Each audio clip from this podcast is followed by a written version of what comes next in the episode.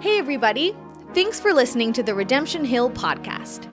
We are a community of people learning the way of Jesus to bless our city of Boise, Idaho, and beyond.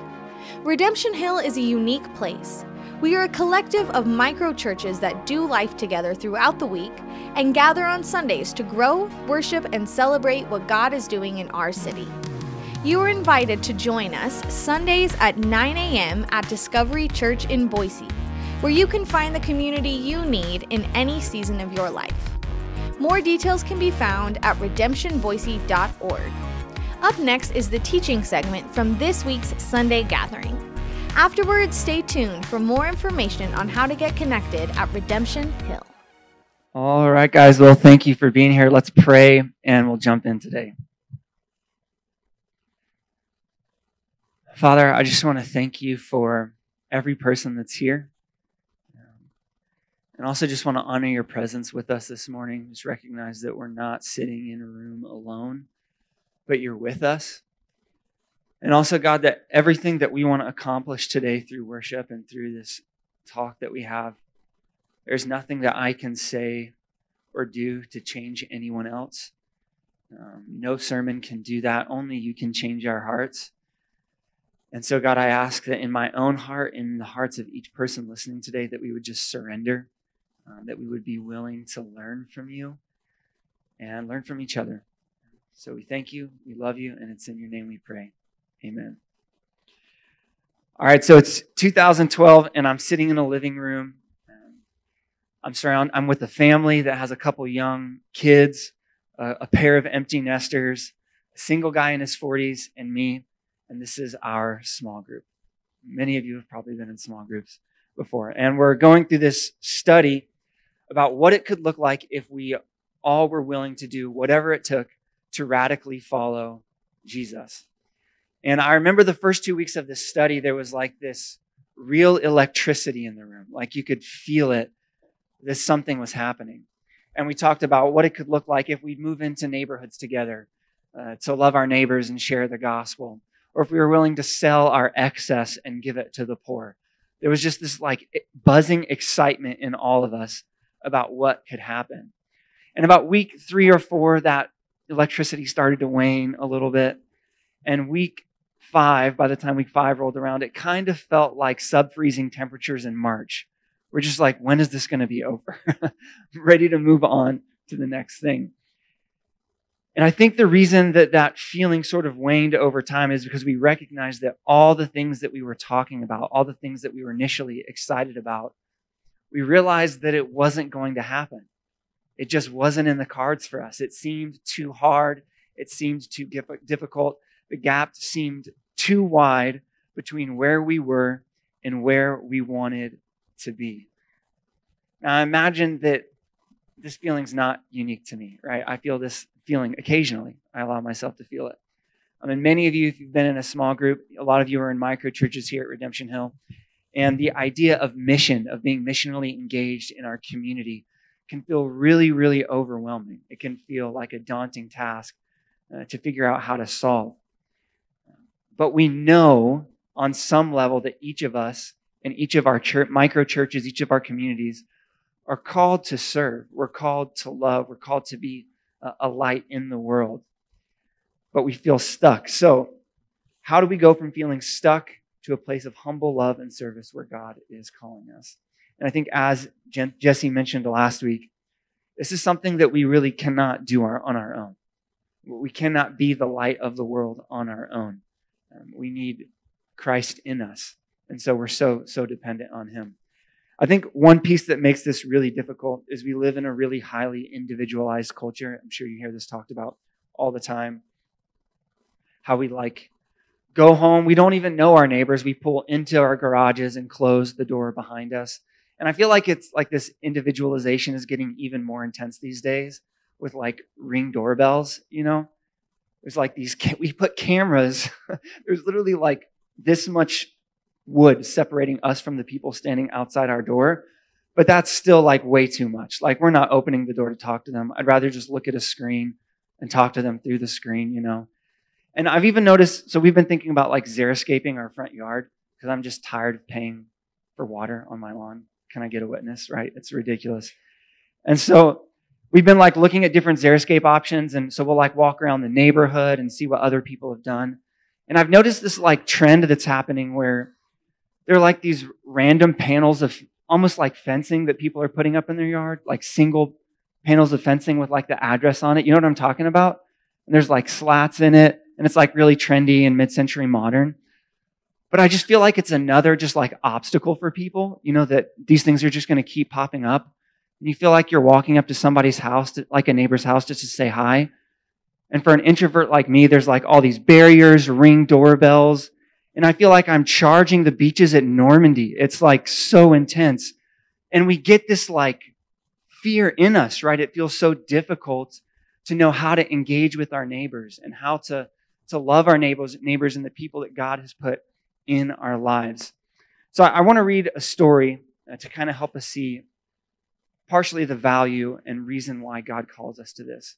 And it's actually in the Old Testament. It's 1 Kings chapter 17. So I'm going to read it off the screen here. It says, Now Elijah, who was from Tishbe in Gilead, told King Ahab, As surely as the Lord, the God of Israel, lives, the God I serve, there will be no dew or rain during the next few years until I give the word. I'm going to read the whole chapter here, so brace yourselves. then the Lord said to Elijah, Go to the east and hide by the Kerith brook near where it enters the Jordan River. Drink from the brook and eat what the ravens bring you, for I have commanded them to bring you food. So Elijah did as the Lord told him and camped beside Kerith brook east of the Jordan. The ravens brought him bread and meat each morning and evening, and he drank from the brook. But after a while, the brook dried up, for there was no rainfall anywhere in the land. Then the Lord said to Elijah, Go and live in the village of Zarephath near the city of Sidon. I have instructed a widow there to feed you. So he went to Zarephath, and as he arrived at the gates of the village, he saw a widow gathering sticks, and he asked her, Would you please bring me a little water in a cup? And as she was going to get it, he called to her, Bring me a bite of bread too. But she said, I swear by the Lord your God that I don't have a single piece of bread in the house, and I have only a handful of flour left in the jar and a little cooking oil in the bottom of the jug. I was just gathering a few sticks to cook this last meal, and then my son and I will die. But Elijah said to her, Don't be afraid. Go ahead and do just what you've said, but make a little bread for me first. Then use what's left to prepare a meal for yourself and your son. For this is what the Lord God of Israel says There will always be flour and olive oil left in your containers until the time when the Lord sends rain and the crops grow again. So she did as Elijah said, and she and Elijah and her family continued to eat for many days. There was always enough flour and olive oil left in the containers, just as the Lord has promised through Elijah. Sometime later, the woman's son became sick. He grew worse and worse, and finally he died. Then he said to Elijah, O man of God, what have you done to me? Have you come here to point out my sins and kill my son? But Elijah replied, Give me your son. And he took the child's body from her arms, carried him up the stairs to the room where he was staying, and laid the body on his bed. Then Elijah cried out to the Lord, O Lord my God, why have you brought tragedy to this widow who has opened her home to me, causing her son to die? And he stretched himself out over the child there, or over the child three times, and cried out to the Lord. O Lord my God, please let this child's life return to him. The Lord heard Elijah's prayer, and the life of the child returned, and he revived. Then Elijah brought him down from the upper room and gave him to his mother. Look, he said, your son is alive. Then the woman told Elijah, Now I know for sure that you are a man of God, and that the Lord truly speaks through you. So, a lot of things happen here in this text that I think are really important. So there's there's a famine over the land. There's a drought. There's been no rain, um, and God tells Elijah to to leave the place where he's comfortable and go to this place called Zarephath um, to be with this widow, which I think is a really interesting experience, really interesting scenario because he doesn't send him to like this place where there's lots of food, lots of resources. He sends him to this widow in Zarephath. This woman was likely not a Jew and it was outside of Israel. We see this from a story that Jesus tells in the New Testament. But yet, Jesus tells Elijah to go there. And so Elijah shows up at this place, and he's not even the one who offers a lot of what we talk about when we talk about um, loving our neighbors. The one who offers biblical hospitality is this woman, this potentially non believer who invites Elijah into her home and gives him the last bit of her oil and bread. And ultimately, Elijah is blessed by this, and the woman is blessed by this, right? Elijah is blessed because he gets a meal. And there's actually there's a midrash, which is like some some rabbis who kind of talk about what the text means, what's happening in the story, kind of behind the scenes. There's a lot of Jewish rabbis who wrote, they're the Sanhedrin, probably heard of them. They're in the New Testament as well, not for the greatest things. Um, but they say that part of the reason why they think that God sent Elijah to this widow is so that he could be confronted by suffering in the world that he was unaware of, right? Like he's sort of by himself in this brook, um, eating the, the bread that God's bringing him through the crows, through the birds, and drinking water from the brook. But he's somewhat potentially disconnected from the suffering in the world around him. Well, God calls him to this place, and now he's confronted face to face with the suffering that's present in Israel, largely because of this drought that he's called down on the nation. So he's benefited by that. He grows because he says yes to God's call to go to this neighbor, this person who's a foreigner, who's not familiar to him. This woman also benefits, right? She received this, receives this incredible blessing of unlimited oil and flour. That's super legit. It's like Walmart delivery in the Old Testament. It just never stops. And so she receives this blessing, and not only that, but she comes to faith, and her son is resurrected from the dead. This simple yes that Elijah gives to go to this place where he's not comfortable, to receive hospitality from someone he doesn't know, and incredible things happen. And I think this is something that we often miss when we think about loving our neighbors and caring for the people that God's care, called us to care for. It's not, it's not just about the other person, right? God wants to use these experiences, calling us outside of our comfort zone to change us.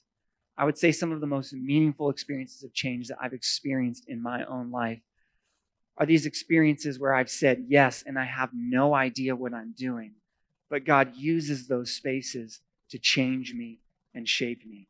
And I believe that as a community as a whole, as Redemption Hill, and specifically within our microchurches, God wants to use this missional component of our calling to change us and shape us into the people that He wants us to be. God uses our yes not only to bring the kingdom outside of us, but in us few years ago, I, I read this book called The Art of Neighboring. It's a really good book if you're stuck in what to do as missionaries in your neighborhoods. This is a, a great book. I'd highly recommend it. I got super stoked on it. Um, I was, I read it. I bought a few extra the church I was at at the time to preach a sermon series on it, and my wife and I actually got really good at it. Like we we saw all this fruit coming from it, and I'll. It was like 100% my wife. Um, I had like these big dreams, and my wife was the one that just pushed me out the door and made me do it. But, anyways, it was like this really, really fruitful experience. And then I moved into the neighborhood that I'm in now. my neighbors were so easy in my last neighborhood. We had like all these just like cool experiences. We were playing like Uno with old ladies at our like dinner table, and it was just so fun and easy. And then we moved into this neighborhood, and God was just like laughing the whole time. He's like, You thought you were a great neighbor. Here you go, buddy. Try it now. And I have this one neighbor who would describe herself as challenging. Like, this is not me saying she's challenging. She, this is how she describes herself. The kind of neighbor who, like, when you pull into the driveway, you have to open your door slowly or you might hit her in the face because she's already there the neighbor who you like wake up from your nap and you're like, I, I wonder why she's walking around in our backyard. I, I don't understand what's happening. And just all these instances of like really unique, unique experiences. Um, we actually, actually, when we moved into the neighborhood, this will just give you a little picture. When we moved into the neighborhood, multiple neighbors on our block had signs in their yards trying to get this woman removed from the neighborhood It's it's that serious. And I was just like, okay, here we go.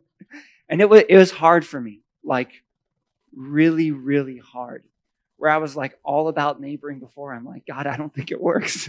I, think you want me to do something else. and but Mar- Marianne's always been re- she's really good at it, and it was like annoyingly good at it. You know, we're like, how does this not annoy you? Like, anyway, I'm not going to rant here. This is not about me. so, for the longest time, six months, it was really hard. And I feel like God's really begin, begun to produce some fruit in that relationship and open my heart to being a good neighbor to her and loving her and even advocating for her with other neighbors. But I don't, I, like, I really don't believe that God put me in that neighborhood for her. Like, I think He put her next to me for me. Like it's about so many times about changing us and shaping us into the people that He wants us to be. So, how do we how do we do this? How do we move from living reclusively in our no, own neighborhoods and move our ourselves as individuals and families and even micro churches from only hanging out with each other to being the hope of the world world where God has placed us? I think really specifically in my life, and when I think back to that small group, there are some specific lies that hold us back from doing things that God has called us to do and is with us in. Oftentimes, this is one I think that we all feel. It's this idea that we're too busy. You guys feel that? Like we're we're really busy. We're going all the time. And I think that's a that's a lie that we're too busy, and not maybe for the reason that you think. I do think that we're too busy, but I don't think it's to be with the people that God's called us to be. I think we're already with the people that God's called us to be with. Like we live right next to them. We go to soccer games with them. We go to PTA with them.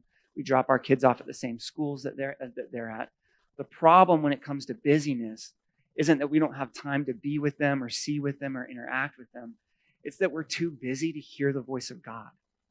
It's that we're too busy to recognize that He's with us in those moments, calling us to be with them, to hear them, maybe even opportunities to invite them over for dinner, share the gospel. I don't know what it is, but God wants to speak to us in those moments, in the people that we're already with. The who that God is calling us to is already around us. It's not aware somewhere way off 99.9% of the time. It's a who, and you probably already know that who. Also, is this feeling that we're not good enough or that we're alone, right? It's funny how being in a room full of other people who are like minded and want to engage the mission of God, that as we think about this, we can still feel so alone in trying to come up with a solution. Like, who am I supposed to serve? Who am I supposed to love? We're supposed to go together. We're not alone. And finally, and I think this is the one that gets me the most, it's this idea of go big or go home right? Like the mission of God has to be this like spectacular front page thing where I'm going to create this partnership with this nonprofit. They're probably going to give me some super cool award. You know, like that that's that's the way I think. I'm like this big visionary and I think it has to be these giant steps, but really it's so simple. I'll give you an example that hopefully will stir up some potentially create creativity in your mind one of the first things that we did when we started our micro church was we decided to go out on our first gathering, just go in two by twos and pray for pray or talk to each other, get to know each other, and learn about what the other person is passionate about. What's something that you care about in the world? What's something that you want to see God do in the world? And from that simple idea flowed more conversations about people we know and things that we want to see change and my wife happens to work with a, a woman who is single and has three kids and has a legitimately hard time putting food on the table. And so it started as like one time, like, hey, let's, I'm going to make food for her. You guys want to come over and let's make food for her together? We'll make freezer meals. And so we did that. And all of a sudden, we've been creating this rhythm of every like few times we gather now, we're cooking, we're making meals for this lady and her family. And it's like so simple. Like, I would never think of that. Like, I would never think of someone so close to me and an act so simple that could bring the kingdom of God into the spaces where we live and work. But Marianne did, and so we did it. And now we have this incredible opportunity to bless this woman and show her what the gospel looks like in real life, to show her what the kingdom looks like in real life. Um, and this sort of like mentality is just kind of like rooted itself in our microchurch in a lot of ways. And we're not, we don't have it figured out. We're not perfect by any means. But we're having dinners, we're like scheduling dinners to eat with coworkers who are not believers, just so we can show them what biblical community looks like, what it looks like to love each other. And I'm going to guess that each of us here know people that are like that, that could maybe use a friendly presence, that could maybe use a meal, that could maybe use an, a listening ear. We all have people like that that are really, really close to us. In the fourth century, there was um, an emperor of Rome named Emperor Julian not I don't know about you. Every time I think of Emperor Julian, I think of the dude from Madagascar, the lemur. You know, not that Emperor Julian, a different Emperor Julian. He was known as Julian the Apostate, and he he followed Constantine. Constantine like tried to make Rome a Christian Rome a Christian empire, and Julian switched gears and went back to uh, pagan worship, and he persecuted Christians, and he he's so he's a persecutor of Christians, and he writes this letter to this high priest in Galatia of all places. And he expresses in this letter this frustration to this high priest. He's like, We don't do anything for the poor or care for people. And yet the atheists, Galileans, those are the terms he uses for Christians at the time. Um, he says these atheists and Galileans are in our streets every day, caring for our sick and for our poor.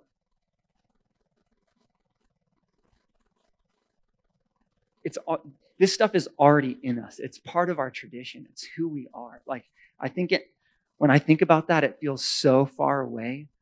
But at the same time, that sort of identity of who we are as Christians, as people who care for those around us, it's it's in us. It's in our DNA. So here's here's what we're going to do. I'm going to leave us a little space. This is the best part of the sermon. It's when I stop talking. I'm going to leave us some space to circle up in microchurches, all right? And maybe you're here and you're not part of a microchurch. That's okay. You can pray with whoever you're with. But I want to give us some space to actually pray together as microchurches, identify maybe who God's putting on our hearts, and then talk about how we're going to go together. We might not have time to cover all of it today, but I want us to begin that because, like we talked about earlier, what we want to see in the world, like this story of early Christians serving the poor and sick in the streets, we can't do that on our own. I can barely go knock on my neighbor, neighbor's door alone, right? Like it feels so difficult. But by praying, I, I truly believe this that God will do the work for us, that He will identify the people who desperately need people like us to insert ourselves into their lives. And He will give us the courage and boldness to step out and love them like He's called us to. He'll bring the people to mind that we need. So, if the band wants to go ahead and come up, I'm going to pray.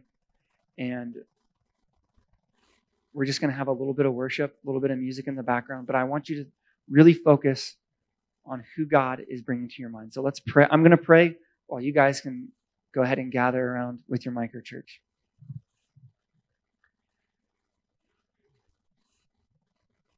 Father, I thank you so much for who you called us to be. For the fact that you not only call us to be yours and belong to you, but that you give us this daring mission to go love the world. Following you is so much more.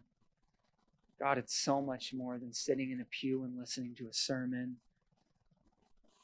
You invite us into this incredible adventure of trusting you.